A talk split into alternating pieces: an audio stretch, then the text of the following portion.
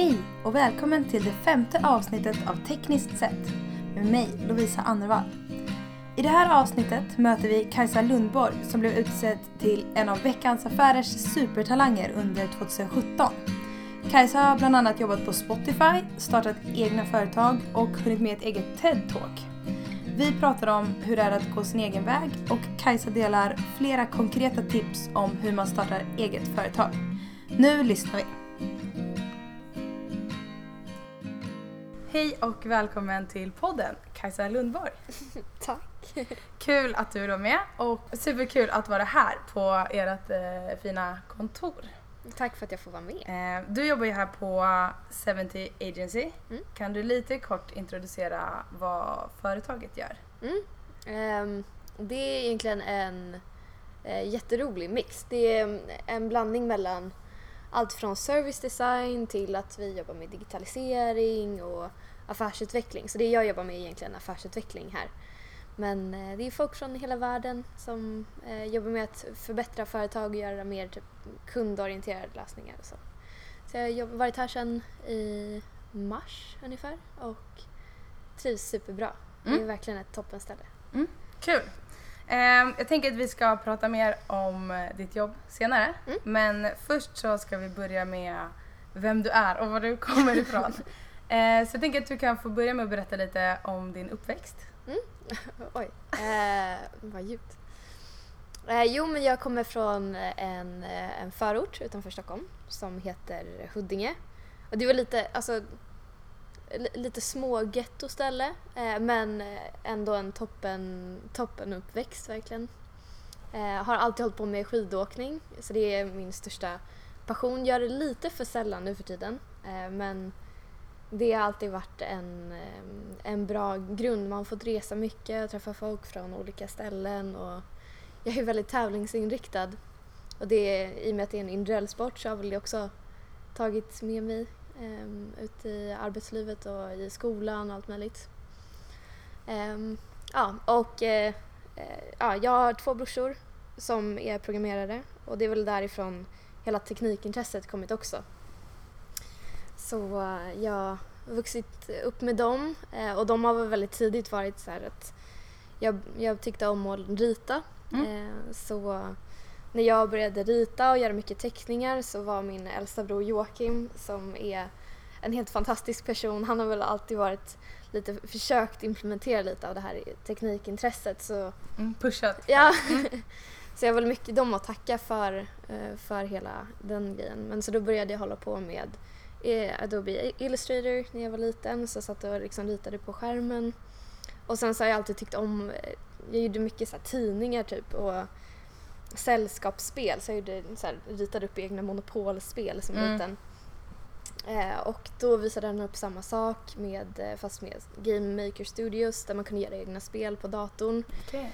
Så att jag har alltid haft med mig teknikintresset egentligen därifrån. Mm. Ehm, Du, just för att de var så teknikintresserade och Ja. ville ha med dig också. jag tror det. du också skulle förstå hur Ja. kul det är. Mm. Mm. Så det är väl... Så mitt första så här, teknikminne som jag verkligen kommer ihåg det var när jag var nio och byggde mitt första datorspel som var ett jättedåligt spel verkligen. Vad handlar det om? Det handlade om...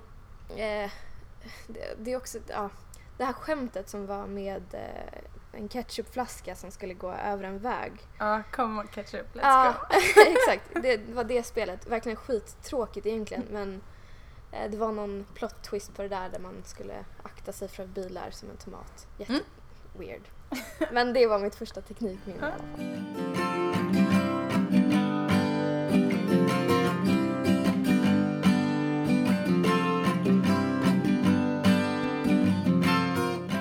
Ja, om vi går vidare med din eh, utbildning Mm. så, så pratade vi lite innan och du skrev också tidigare att eh, du funderade på att läsa ekonomi Mm. men eh, du valde bort det. Ja, exakt. Hur Eh, tänkte du? Eh, ja, jag tror inte min pappa var jätteförtjust av det faktiskt, helt ärligt. Eh, men jag pluggade ekonomi på gymnasiet eh, och har alltid tyckt att skolan har varit kul och ändå varit bra i skolan och sådär. Eh, och har väl...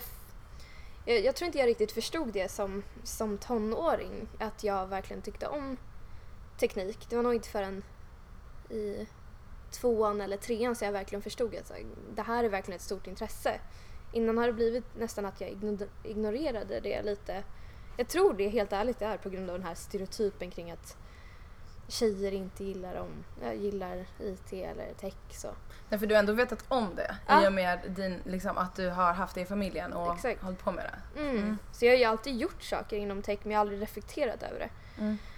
Eh, Så jag hade väl alltid tänkt att så här, nej men jag ska väl flytta till Uppsala och plugga civilekonom eller, eller så. Eh, Och sen så var det inte förrän i, i trean på gymnasiet där vi gick en, en kurs som var eh, inom entreprenörskap så man fick egentligen testa på att driva eget.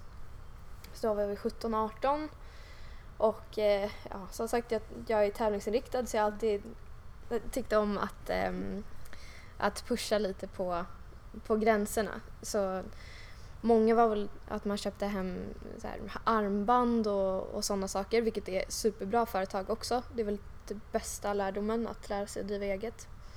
Eh, men vi var väl lite galna, jag och mina fyra bästa kompisar.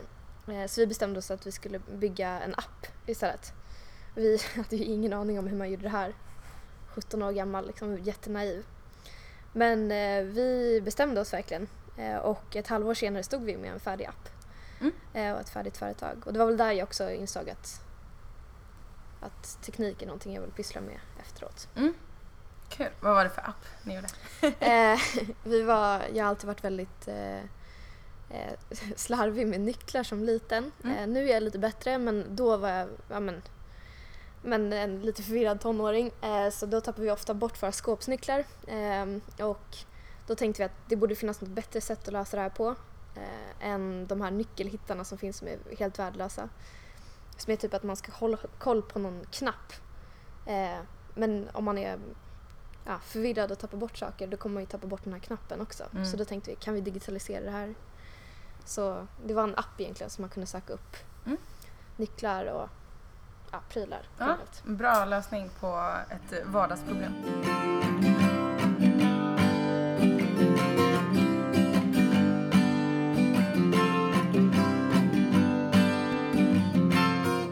Men då började du på att plugga på Hyper Island direkt efter eh, gymnasiet eller tog du ett sabbatsår eller hur gjorde du? Ja, eh, jag, eh, jag blev ju helt frälst av den här eh, entreprenörskapskursen som för övrigt heter Ung Företagsamhet, Just det. Mm. eh, UF. Så det är, det är jättevanligt, jag tror att det är 300 000 som har gjort det här i Sverige nu så det är ju, ja, jättemånga som gör det här. Eh, och jag tyckte verkligen att det här var en grej som jag tyckte att fler skulle upptäcka. Så då började jag jobba på den organisationen direkt efter. Direkt. Så då var vi ute i hela Sverige och föreläste. Så jag föreläste jättemycket om både tech men framförallt entreprenörskap då. Att, att vara ett bra sätt att lära sig nya ämnen. För vi fick ju lära oss allt från marknadsföring eller liksom men hur man ska räkna ut en priskalkyl. Allting blev så mycket roligare. Mm. Så då jobbade jag där ett år och eh, pluggade samtidigt på Bergs. Mm. Eh, Bergs School of Communication som är en så marknadsföringsskola. Just det. Så jag testade på lite det. Mm. Eh, och sen två år efter gymnasiet så började jag på en skola som heter Hyper Island. Just det. Mm. Men eh, under tiden som eh, du jobbade för Ung Företagsamhet, då Mm. måste du fått eh, gå, alltså du måste ha lärt dig väldigt mycket där också. Ja, herregud ja. Alltså bara de människorna man fick träffa. Alltså, att, vara, att vara 19 år gammal och få träffa några av Sveriges, eh, många väldigt extrema personer. Eh, många entreprenörer är ju väldigt så här, färgsprakande och, och så men också man fick träffa jurypersoner i olika tävlingskategorier som oftast är. Mm. Eh, som var men framstående inom massa olika kategorier utav jobb och allt möjligt. Så man fick ju väldigt tidigt så här, bli exponerad för vad man kan jobba med och alla andra typer av jobb än vad man har tänkt finns. Mm. Att så här, men gud, kan man jobba som klock eh, entreprenör? Ja, Mm. bara, ja, men det kanske är en grej och vissa jobbade som något annat. Så. Mm. Många insikter och... Ja men framförallt bara väldigt inspirerad eh, av alla människor som finns och hur glada alla verkar vara när man hittar någonting som man verkligen tycker är kul att jobba med. Men då hittade du ändå till slut att det var Hyper Island. Mm. Så där fanns det en utbildning du ändå ville gå. Ja, Eh, vad var det du eh, pluggade där? Eh, där pluggade jag på ett program som heter Digital Business som är egentligen teknisk affärsutveckling. Eh, jag hade ingen aning om vad Hyper var nästan ett halvår innan. Jag hade ju verkligen varit inställd på hela det här universitets, eh, men, universitetslinje, plugga civilekonom. Så Hyper Island, bara namnet, man blir ju nästan bortskrämd. Bara, vad är det för ö? Ja. Men det är en eh, supercool skola ju, eh, där det är folk från hela världen. Eh, finns i New York, San Francisco, Sao Paulo och så. Så att då är det massa människor som är både programmerare, designers, eh, jätteduktiga ekonomer. Så det är många som kör det som en masterutbildning egentligen. Mm. Så då körde jag digital business där. Mm. Eh, och eh, verkligen bästa valet. Så roligt. Vad är det som är så bra? Eh, nej men jag tror framförallt ehm, dels eh, i och med att jag har vuxit upp här i Stockholm och liksom i Huddinge då utanför Stockholm. Det har varit ändå ganska men, man har inte fått sett så mycket av världen. Eh, Jag har rest lite med skidåkningen såklart Mm. men det har mycket varit kanske Österrike, Italien. Alltså jag hade inte sett så mycket av alla olika platser. Eh, och jag tror att det var väldigt, eh, väldigt coolt att få träffa folk från Colombia, Brasilien, ja, Mm. Kalifornien och så.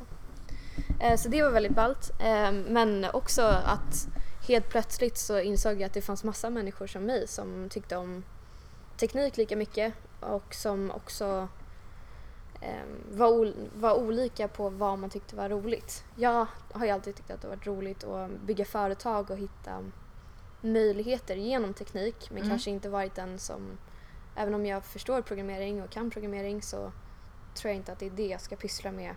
Du är inte Sitt- den som sätter dig och tar, börjar programmera själva, bygga upp struktur. Alltså, Nej precis. Utan, men du kan kommunicera med den sidan och med... Exakt. Och jag har var, eh, nästan alltid haft den, den tron att, eh, att om man vill bli en bra ledare eller bra entreprenör eller duktig team generellt idag så måste man nästan förstå både teknikdelen, du måste förstå marknadsföringsdelen och businessdelen. Mm. Och det var väl precis just den grejen jag fick öva på under Hyper.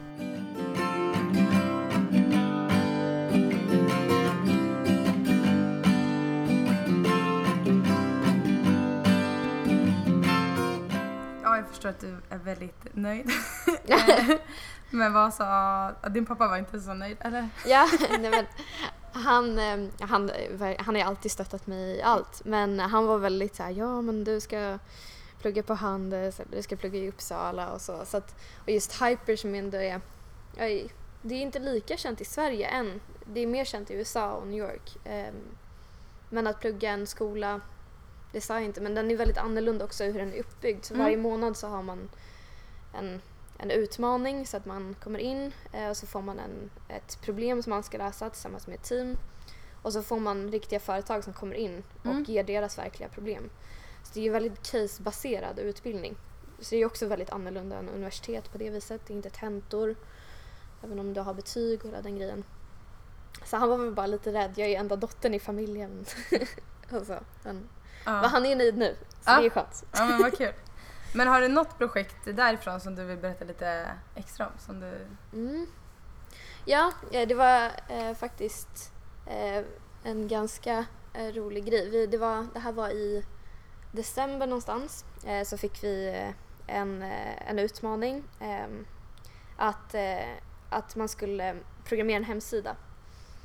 Eh, och eh, då tänkte väl vi att men vi kan göra någonting mer utav det här. Eh, skulle man kunna bygga ett företag och det sa också lärarna att så här, om ni vill då kan ni ju bygga ett företag, haha.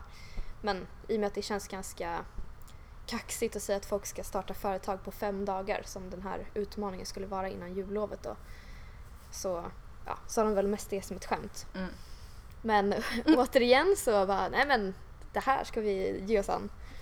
Så jag och eh, mina eh, två bästa kompisar, eh, Simon och Karl, vi eh, började kika på det här. Bara, okej, men vad kan man göra? Vi har inga pengar, man är ju en bankstudent liksom. Eh, och jag var ju fortfarande, hade den här blodad tand efter det här appföretaget som vi drev. Eh, så då tänkte vi, ja, men vad kan vi göra? Eh, och då hade jag sett eh, några bekanta till mig som drev ett eh, företag som heter Mapiful Mm. eh, som eh, är ett supercoolt företag. De gör eh, posters, vilket låter som ganska litet för världen.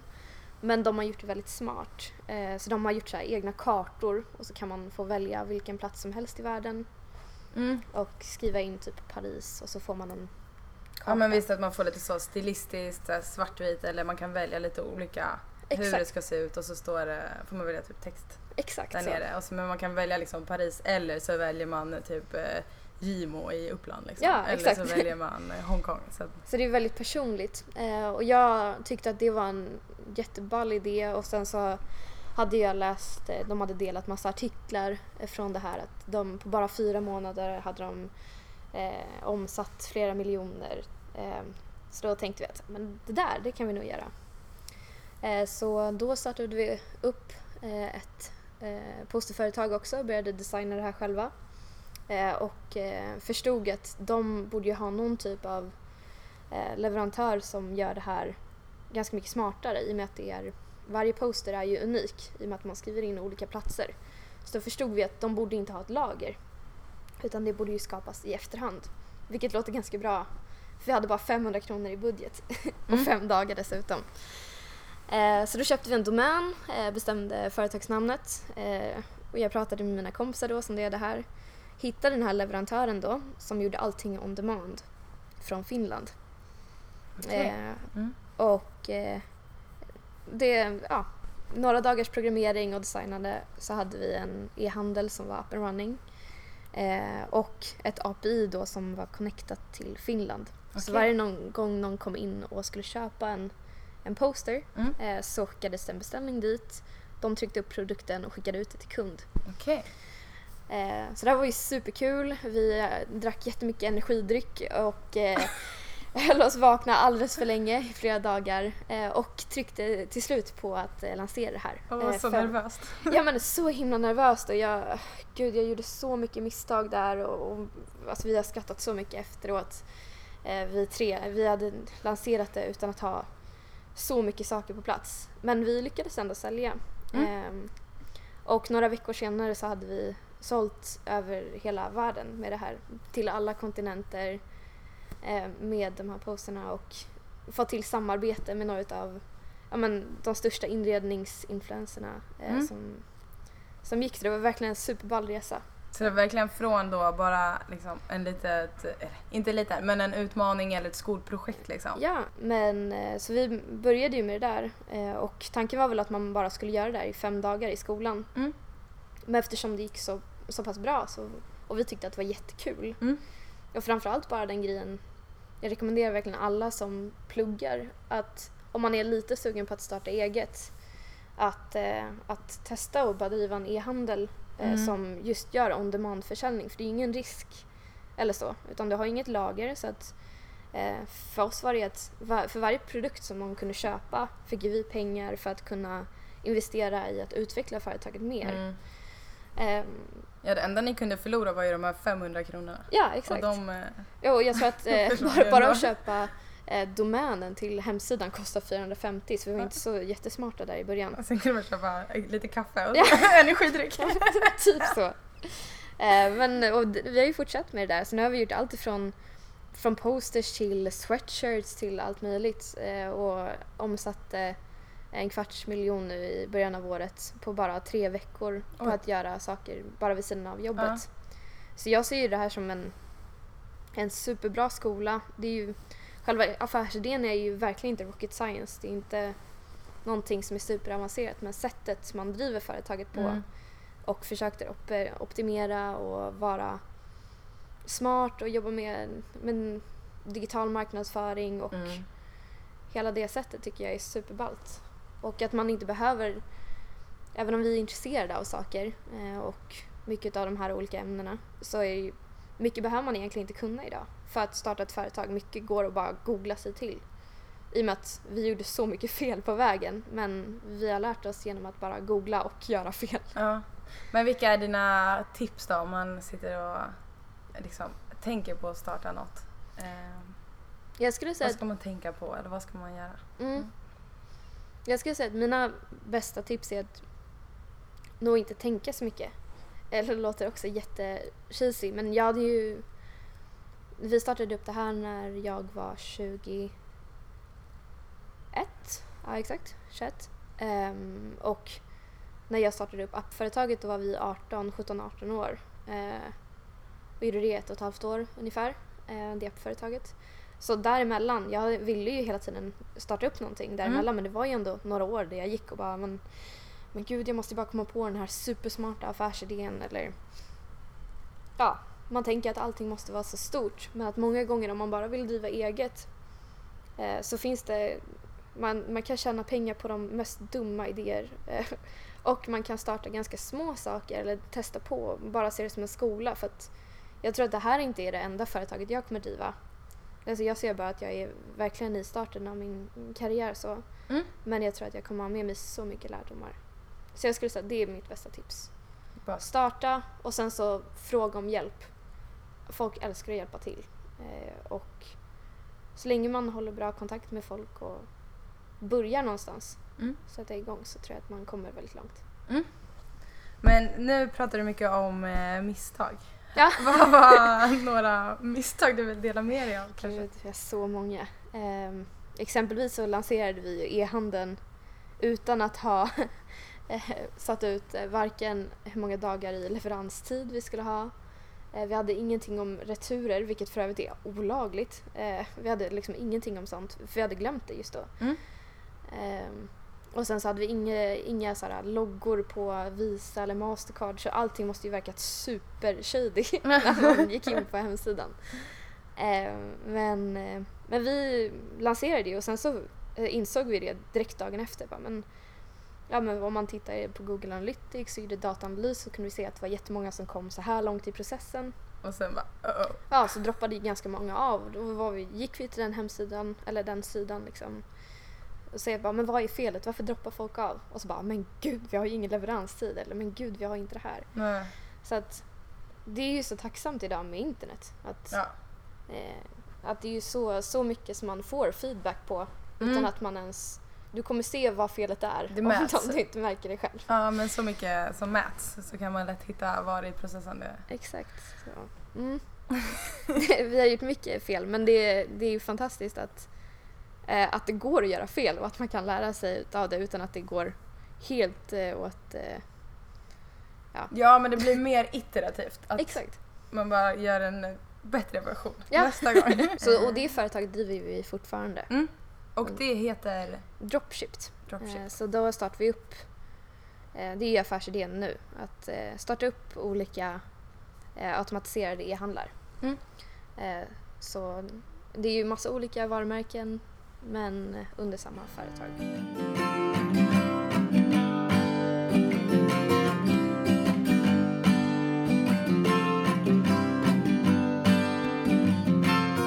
Ja, sen har du jobbat på Spotify också. Mm. Eh, vad, vad gjorde du där? Um, jag gjorde lite allt möjligt faktiskt. Um, och hur hamnade du där? ja, uh, jo, men det var under tiden uh, på, um, på Hyper Island så, uh, så en del av utbildningen är att man måste ha ett, ett internship. så det är nästan som exjobb fast då är det ett halvår som man ska ut på ett företag. och väldigt tidigt så, så ville jag väl hitta ett ställe som jag verkligen tror skulle kunna utveckla mig Eh, så då var jag med dels i en tävling som heter Student Innovation Award eh, som, eh, som Spotify håller varje år där man löser ett case, skickar in sina betyg och lite sånt. Eh, och även en låt som beskriver en som person. Och vilken tog du? Eh, jag tog eh, Make Your Own Kind of Music med, vad heter hon? Mm. Mama, den, den här från en annan del av Köping för övrigt. Ja. Eh, men jag tycker den är väldigt fin. Den har väldigt fin text. Eh, och handlar jättemycket om att gå, gå sin egna väg. Ehm, vilket jag alltid känner att jag har gjort. Mm. Um, ja, men så då var jag med där. Um, och jag vann inte den tävlingen men kände väl första gången när jag satte min fot inne på Spotify att gud, det här är ett ställe jag vill vara på.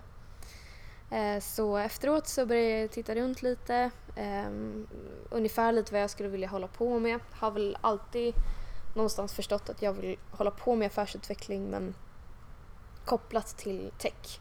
Och vill gärna använda de egenskaperna jag kan från, från uh, både appföretaget men också e-handlarna. Att få jobba med dataanalys och också tekniska produkter och hela den delen. Och även om vi har mycket techbolag i Sverige så är ju ändå Spotify en av de största. Så det var väl lite av en dröm. Mm.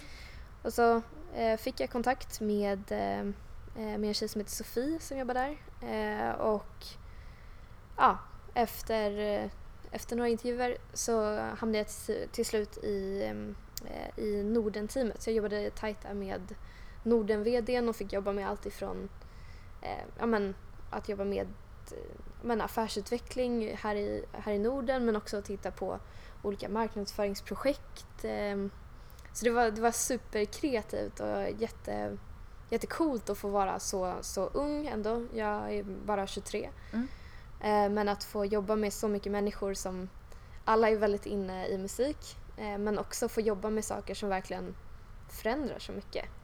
Inte bara i Norden men också globalt. Så, så det var jätteroligt. Eh, så där var jag eh, i nästan ett år eh, och eh, ja, men, bara fick utvecklas helt enkelt. Det är superkul. Kul. En innovativ miljö. Mm. Ja. Och sen gick du vidare till hit, till 70, Exakt. där du jobbar idag. Exakt. Ehm, så det var eh, egentligen, jag ville jobba ännu mer i, i grupp. Eh, och eh, det här är ju en managementkonsultbyrå. ehm, så, eller en mashup mellan reklambyrå, service design och managementkonsultbyrå. Ehm, men eh, så det var det jag saknade ganska mycket. Mm. Och tyckte att det verkade vara en cool plats. Så då började det här i mars. Mm. Och eh, det är ju så häftigt att, att få vara med.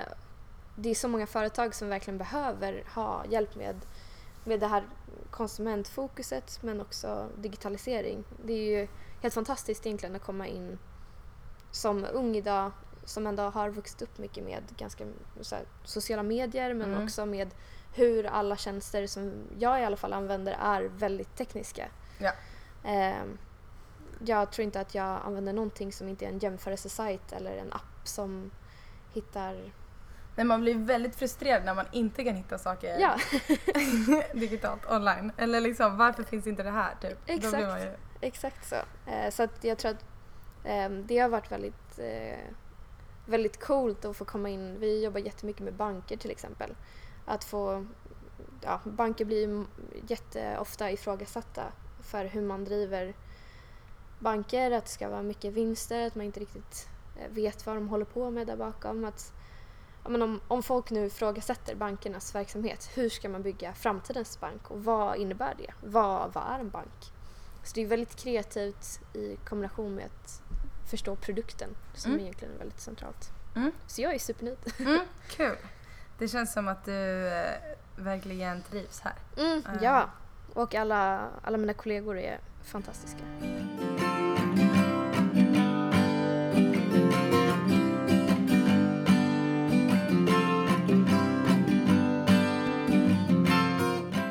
Ändå jobbat inom tech i ganska många år och på flera olika ställen, projekt och företag.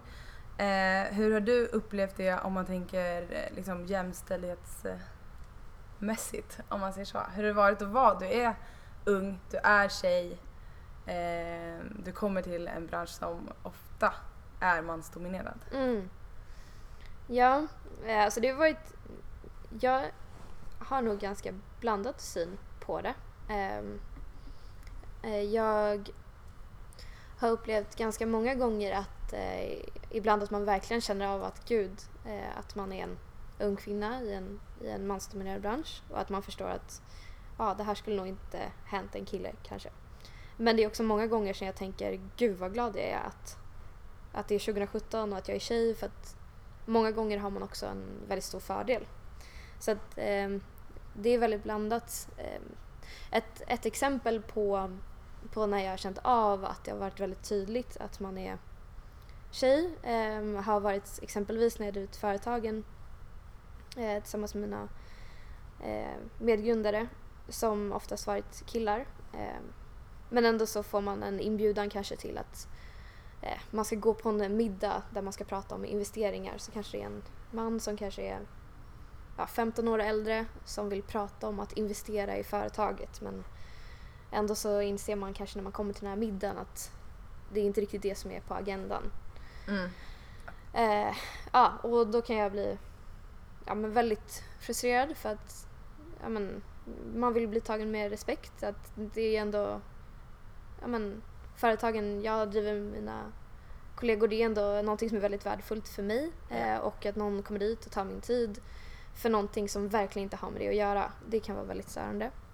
Och likadant med eh, ja, men, eh, jag har varit på jättemycket hackathons. Vi, vi jobbade lite i London och Köpenhamn eh, på EY och på Uber och lite olika eh, där vi gjorde så här affärsutvecklingsprojekt.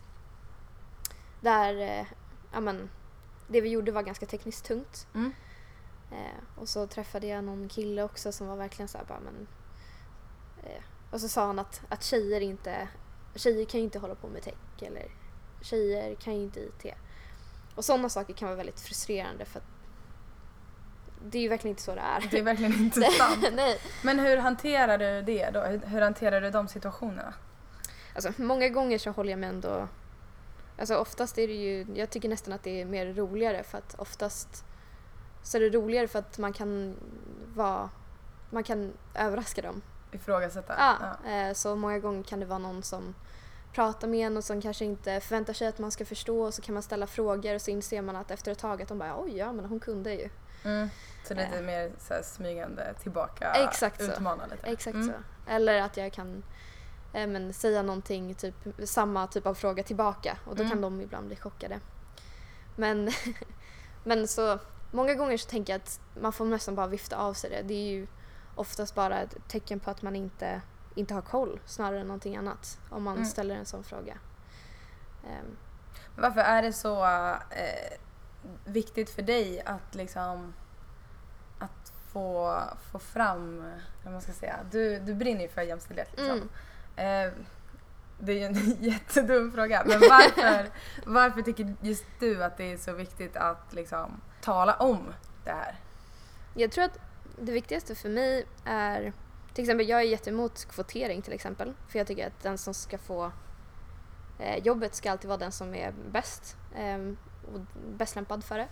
Men jag tror att det som är det absolut viktigaste är att när jag har vuxit upp så har jag många gånger känt att det har funnits få förebilder. Min, min bild av någon som höll på med tech var en, eh, var en kille som satt med eh, hoodie i ett mörkt rum och drack Jolt Cola. Det var liksom så jag tänkte. Ehm, och jag tycker att det är jätteviktigt att man lyfter upp personer som, som dig eller som, som andra som jobbar inom tech för att kunna skapa förebilder eh, och få liksom, mitt 12-åriga jag att förstå att, eh, att jag inte alls behöver plugga civilekonom utan att jag faktiskt kan hålla på med det som jag tycker är det roligaste i världen. Ja. Ehm, och anledningen till att det är viktigt är ju att hela, hela samhället blir ju mer och mer teknologiskt. Alla företag, det som jag jobbar med, eh, digitalisering, allting blir mer, mer och mer fokuserat på tekniken. Och om vi inte är jämställda i den gruppen, om det inte är lika många män som kvinnor eller etniciteter eller liksom att, om det inte är en diversifierad grupp som, som skapar de framtida lösningarna då kommer det bli sämre lösningar. Och därför tycker jag att det är viktigt. Ja, Ja. Ehm, har du några förebilder som du ser upp till? Ja, gud ja, jättemånga. Ehm, jag tycker det, är också, på tal om att driva eget så tycker jag nästan att det är eh, det är också bland de bästa tipsen. Att hitta många förebilder. Och det behöver inte vara en förebild, för jag hade jättesvårt för det när jag var liten. Alla andra gick runt och sa att Britney Spears, det är min förebild. Och jag hade, ja men exakt. Men, och jag har alltid haft svårt att hitta så en person som Ja, och det är ju helt sjukt egentligen när man tänker på det, att en person ska uppfylla allting som man vill i livet. Det är ju helt orimligt att ha det kravet på en. Men att istället ha väldigt många olika personer, kanske någon som är eh, helt fantastisk på ett plan. Exempelvis jag tycker att eh, Gunhild Stordalen eh, driver helt fantastiska projekt och verkligen förändrar världen och verkar ha sån otrolig drivkraft. Medan inom tech så har jag så många tjejer som gör så grymma grejer. Som Sofie Lindblom som jag jobbar tillsammans med på Spotify. Eh, Donna Hanafi som driver Greta.io. Eh, också jättecool tjej. Eh, Tuva Palm som är CTO på, på Nordnet. Eh, ja, jag kan eh, hålla Mm. på för evigt men, men jag tycker att det är bland de bästa tipsen. Att hitta flera förebilder inom olika områden och också ha många mentorer att kunna bolla med. Mm. Eh, för det har i alla fall fått mig att utvecklas och tänka att saker faktiskt är möjligt. Mm. Typ. Men kanske svårt att hitta mentorer? Eller hur gör man det då? Mm, ja, jag har eh, en mentor nu ehm, och jag har haft en mentor innan. Och ibland kan det vara lite konstigt, det känns nästan lite som att när man var eh, liten och frågade chans. Mm. Men jag tror att många gånger att man tänker att det är så mycket svårare än vad det behöver vara. Att, alltså i synnerhet i, i Sverige, det är ju inte så stort. Och ehm, ja, om man hittar en person som man tycker är bra på någonting, att Mm. bara föreslå att ta en kaffe eller ta en lunch om man bor i samma stad är det Mm. enklare såklart. Men annars att bara boka in det och träffa en person Mm. och sen om man gör det två, tre gånger då kan man kanske smyga in den frågan lite, eh, lite smidigt så. Eh, Ja. Och oftast blir folk bara smickrade. Man blir smickrad av att någon tycker att det är intressant det man gör. Ja, Eh, Att man är duktig på någonting. men exakt.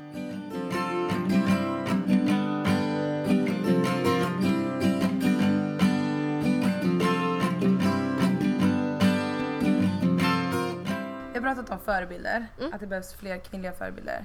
Finns det något annat man kan göra på arbetsplatser eller liksom rent konkret mer för att få in fler tjejer och få fler tjejer intresserade av teknik? Mm. Jag tror att det är massa olika saker man kan göra. Ehm, exempelvis så eh, att alltid försöka, om man söker en teknisk roll eller, eller så att alltid försöka leta efter lika många tjejer som killar. Att i alla fall ha samma underlag. Ehm, sen så spelar det ingen roll vem man väljer men att man i alla fall försöker aktivt leta efter att ha, ja men, om det är tio personer, att det är fem fem. Ehm, för att kunna underlätta där. Men också att, att ehm, jag tror att så mycket ligger på media. Eh, Att kunna lyfta upp dels förebilder men också eh, de olika aspekterna av yrket. Många gånger kan man ju tänka att bara för att man jobbar med teknik så behöver det vara att man sitter bakom en, en, eh, en skärm. Mm. Eh, ja, men, återigen det här Jolt Cola-exemplet. I ett mörkt rum framför en skärm och bara sitter och kodar. Mm. Medan det inte alls behöver vara så. Att, liksom, att du och jag kan sitta och forma framtidens eh, mm, sätt att transportera sig på genom en bil. Eh, eller sitta och, ja, men som Fredrik, och bygga robotar. Mm. Eh, och allting handlar ju om att vara både väldigt kreativ och det är så många olika egenskaper och inom teknik så finns det så många olika aspekter.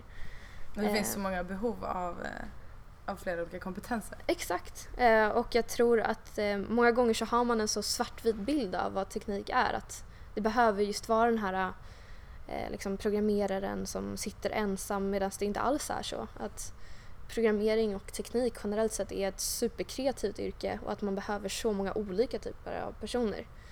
Så jag tror att dels jobba med brett underlag när man rekryterar men också att lyfta förebilder men också liksom, bredden utav branschen.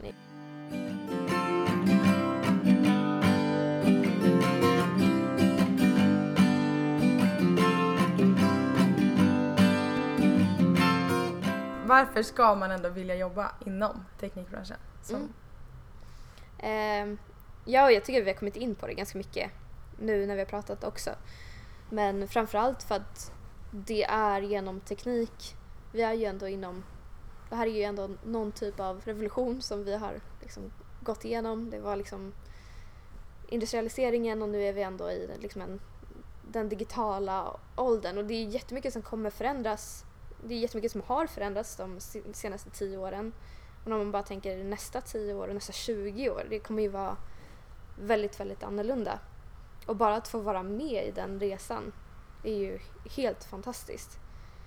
Eh, så dels det och jag tror att som tjej framför allt Att många gånger så, eh, så även om det är få tjejer eh, inom tech idag så tror jag att mycket har redan börjat förändras.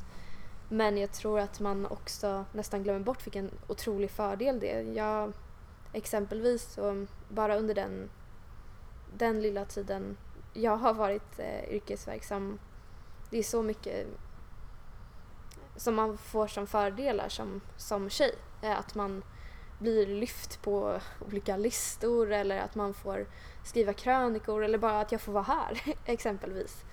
Um, det är så många möjligheter för att det finns få idag. Um, mm. Så att jag tror man verkligen inte ska underskatta den tiden vi är i uh, och att som kvinna att verkligen ta den chansen för det finns så mycket att bara go out and get. Men också som kille, herregud. Ja, så. Um, men vad tror du mest på framöver då inom tech? Vad, kommer, vad tror du kommer hända eller har du någon sån här Ja, framtidsspaning. Ah. Oj. Eh, ja, jag är jättenördig. Jag tycker att det är jätteroligt. Och, eh, jag lyssnar ju på alltså säkert podcast eh, själv, säkert tre timmar per dag. Jag älskar ju att lyssna på nyheter inom just tech. Men jag tror att nästa stora steg tror jag kommer vara mycket av det här känner man ju till, men det är ju mycket inom VR, eh, så jag tror det kommer hända. Eh, jag var i Paris nu för ehm, för någon vecka sedan där vi gick in eh, på, det såg ut som ett så här laserdumställe, nästan så här liten eh, svart eh, krypin. Eh, och så gick vi in och pratade med dem eh, och då hade de byggt som ett eh, Fångarna på fortet nästan fast i VR. Så att man kunde gå dit med sina kollegor, gå in i ett rum och så stod du med olika VR-verktyg allihopa i, i liksom teamet och så stod ni och löste uppgifter tillsammans. Men att själva ytan på det här eh, lilla rummet var ju liksom ja men det var ju jättelitet men man kunde gå in i olika slott och lösa olika verktyg och så det tyckte jag var så häftigt bara liksom där har det redan börjat hända ganska mycket i VR och det är ju jättebasic egentligen det är ju mm. sån teknik som redan finns ute men bara att mycket av det som redan finns inom AI, VR, AR mm. att mycket av det kommer komma ut till och bli kommersialiserat. Ja, till allmänheten. Mm. Precis. Mm. Så där tror jag mycket. Men sen så tror jag att mycket kommer inte förändras helt utan jag tror att till exempel som AI att det kommer såklart förändra jättemycket olika branscher. Men jag tror att mycket kommer också bara förbättra väldigt mycket. Att exempelvis idag i mitt arbete när jag jobbar med ja, men affärsutveckling eh, då måste vi ibland göra undersökningar av olika branscher där det är väldigt bara basic. Man måste söka hur många företag finns det inom det här, vad finns det för konkurrenter. Som egentligen är ganska enkelt, det är ju bara googlingar. Mm. Medan där skulle man nog om bara några år kunna få en, en hjälpreda som hjälper med alla de grejerna. Och jag och mina kollegor kan sitta och vara kreativ och utveckla och göra de mer analyserande delarna. Mm. Um, så jag tror, jag ser väldigt positivt på framtiden och tror bara att allt det här tråkiga administrativa mm. eh, kommer förbättras eh, genom tekniken. Mm.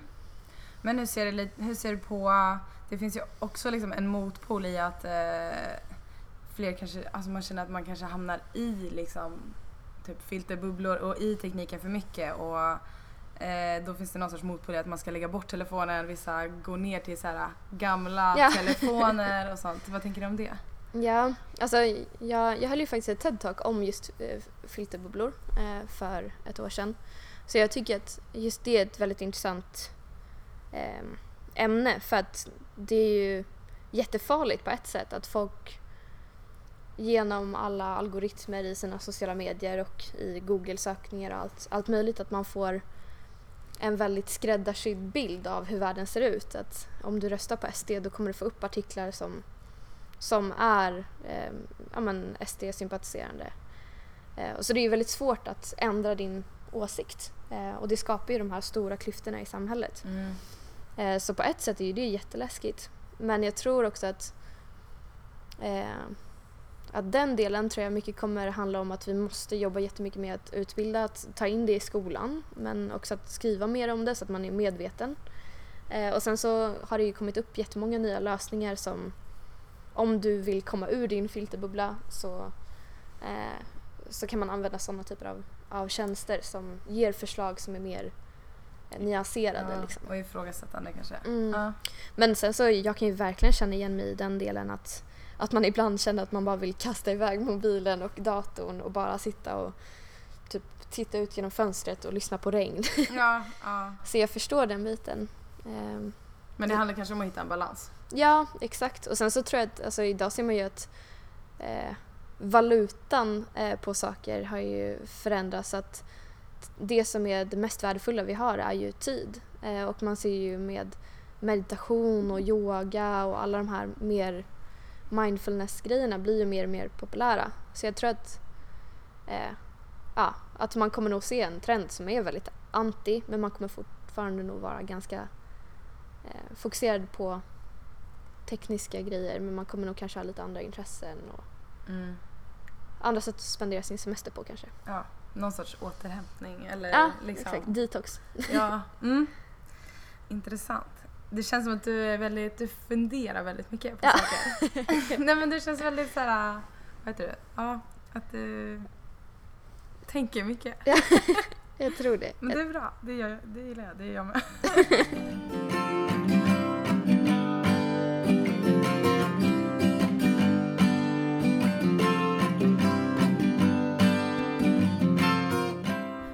Det känns som att du alltid lite, som du sa, att du har gått din egen väg. Mm. Och det känns som att du ändå lite har vetat vart du vill gå Mm. också hela tiden. Ja, Eller verkligen inte är egentligen. det inte så? Nej. För känns, liksom, har du något tips till någon annan som då inte, man vet inte riktigt vad man vill göra Mm. med sitt liv eller vad man ska göra liksom, i nästa steg. Ja. Gud, jag önskar att någon annan gav det tipset till mig. Men eh, ja, alltså. Jag tror att för mig har det alltid varit så att, att jag alltid försökt bara hålla uppe tempot. Att så länge jag gör någonting så är det bättre än ingenting. Att eh, testa på så mycket som möjligt. Alltså jag märker ju eh, varje dag i, i, när jag jobbar eller, eller saker som jag tar mig an att vissa saker faller ju bara naturligt för en. Och vissa saker tar ju jättemycket energi. Eh, tycker man är jättesvårt, man behöver verkligen sitta och plugga på för att förstå någonting. Eh, och jag tror att mycket handlar bara om att försöka vara ganska uppmärksam i allting man gör oavsett om det är en studentförening eller ett företag man startar upp eller eh, när man jobbar i ett, i ett projekt. Att vad får jag energi av? När kommer jag ur ett rum och känner att så här, fan det här var riktigt kul eller nu ska jag gå och förändra världen. Och vissa dagar kommer man ju bara hem och känner att man vill bara sätta på ett Netflix och, och eh, binga det i sju timmar och eh, önska att det bara ska bli nästa dag. Mm. Ehm, så att jag tror att man bara ska vara uppmärksam när man får energi Mm. eh, och när man tycker att det är kul. Och försöka gå mer i den riktningen. Exakt, och Mm. göra mer utav det. Och jag tycker att det är jättesvårt. Alltså jag, jag jobbar på det hela tiden men, men att försöka vara uppmärksam på det. Eh, och sen så, eh, jättetöntigt tycker vissa, men jag läser jättemycket böcker inom, inom så här självutveckling och lyssnar mycket på podcasts. eh, för att försöka förstå för att inte göra, uppfinna hjulet igen. Det finns ju så många andra människor som har gått i alla de tankarna man själv går i nu. Och att istället för att försöka uppfinna hjulet och komma på svaret ska man lyssna på någon annan som har något förslag på ett svar. Mm. Så läsa böcker och vara uppmärksam till energi. Mm. Typ. Har du något eh, motto eller ledord som du här, jobbar mot? Mm. Nej. Jag har tänkt väldigt mycket på... jag och min bästa kompis diskuterade det för eh, någon vecka sedan. Om man, om man skulle göra en tatuering, vilken tatuering ska man göra? Ja, Och jag har faktiskt inget sånt där citat så. inte så. Eh, Nej, men... ehm, eh, men jag såg någon, eh, någon, eh, någon quote häromdagen som jag tyckte var väldigt bra. Eh, som handlade om att, eh, att man ska strunta i alla rädslor om det är någonting som puts your souls on fire. Ehm, Mm. Så ja, om det är någonting man känner att man har passion för eller någon, något ämne eller någonting att, att alla är ju superrädda men, men att om man hittar den grejen att köra på ändå även fast man är rädd. Mm. Så himla cheesy. Usch. men, men, men, gud vad hemskt det lät. Ja, Men, ehm, jag har ingen kvot. nej det är okej. Men vi skulle ju prata lite, nu känns det men vi skulle ju prata lite om eh, misslyckanden. Ja. Har du något eh, såhär, åh oh shit det här var supermisslyckat men jag lärde mig Eh, jättemycket. hmm. Ja, alltså det, det känns som att jag har så många såna. Jag tror inte jag har gjort någon så här major fuck up. Så, det där verkligen är att jag känner att mitt liv kommer ta slut efter det här. Men jag har gjort otroligt många misstag på vägen. Alltså jag, är- jag tänkte precis säga att hela mitt liv är ett misstag. Men jag är väldigt duktig på att, på att eh, köra på. Mm. Att bara testa. Eh, vilket gör att man gör otroligt många fel. Jag är mer... Gör först... Inte, nej, inte gör först, tänk sen. Men nästan så. Jag tycker om att bara köra igång. Var tror du att det kommer ifrån? Att jag, jag har nog aldrig varit så mycket... Jag har aldrig varit så detaljorienterad. Och jag vet också att det är det som jag har kommit fram till också ganska mycket nu på senare år. Att um, sättet som jag lär mig på bäst är genom att göra. Att jag kan sitta och lyssna på föreläsningar eller Ehm, läsa böcker eller vad det nu kan vara. Vilket jag lär mig lite av. Men det som verkligen fastnar är när jag har testat på någonting. Så jag tror att det bara handlar lite om min lärstil också. Eh, ja, och sen så jag, jag blir otroligt rastlös om det står, står still. Eh, så jag tror att mycket av det där handlar bara om hur man lär sig och vad, vad man känner att man tar sig framåt genom.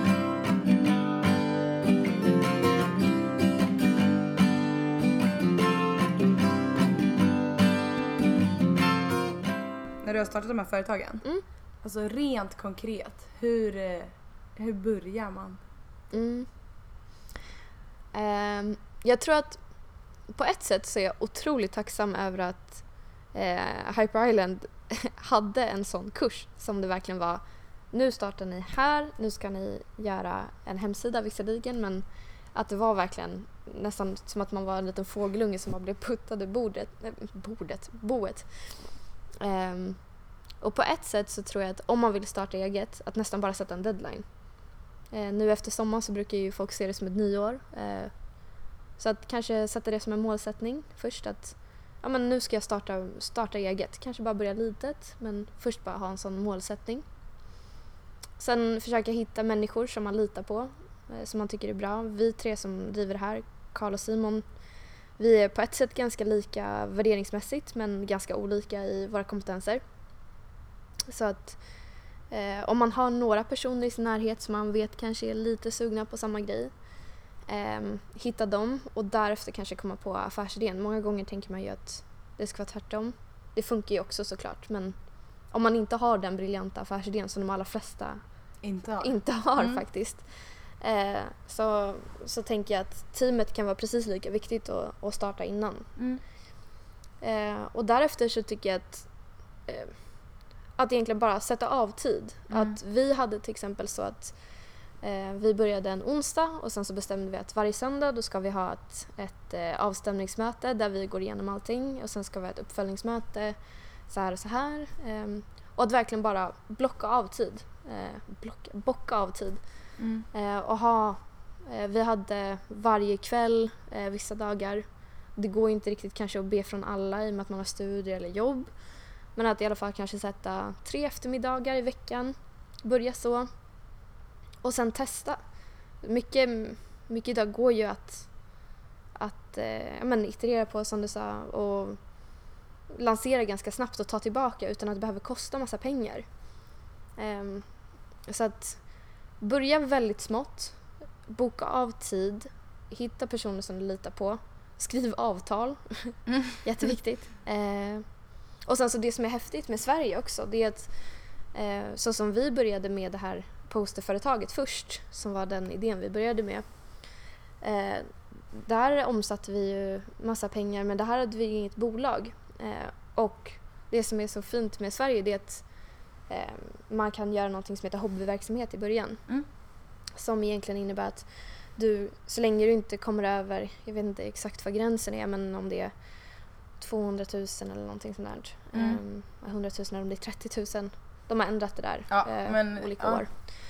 Men, ehm, men att man kan starta upp utan att ha själva företaget och sen kan man starta upp det efterhand. Just det. Så länge det inte har blivit jättemycket pengar. Um, vilket är jättebra om man bara vill testa på lite. Mm.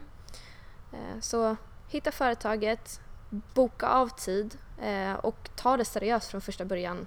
Och skriv avtal så att det inte blir tjafs om pengar. Och sen testa. Mm. Går det åt helvete så får man ta det så. Men går det bra så kan man ha ett företag som ändå rullar på. Som vi har haft nu i två år. Bra tips.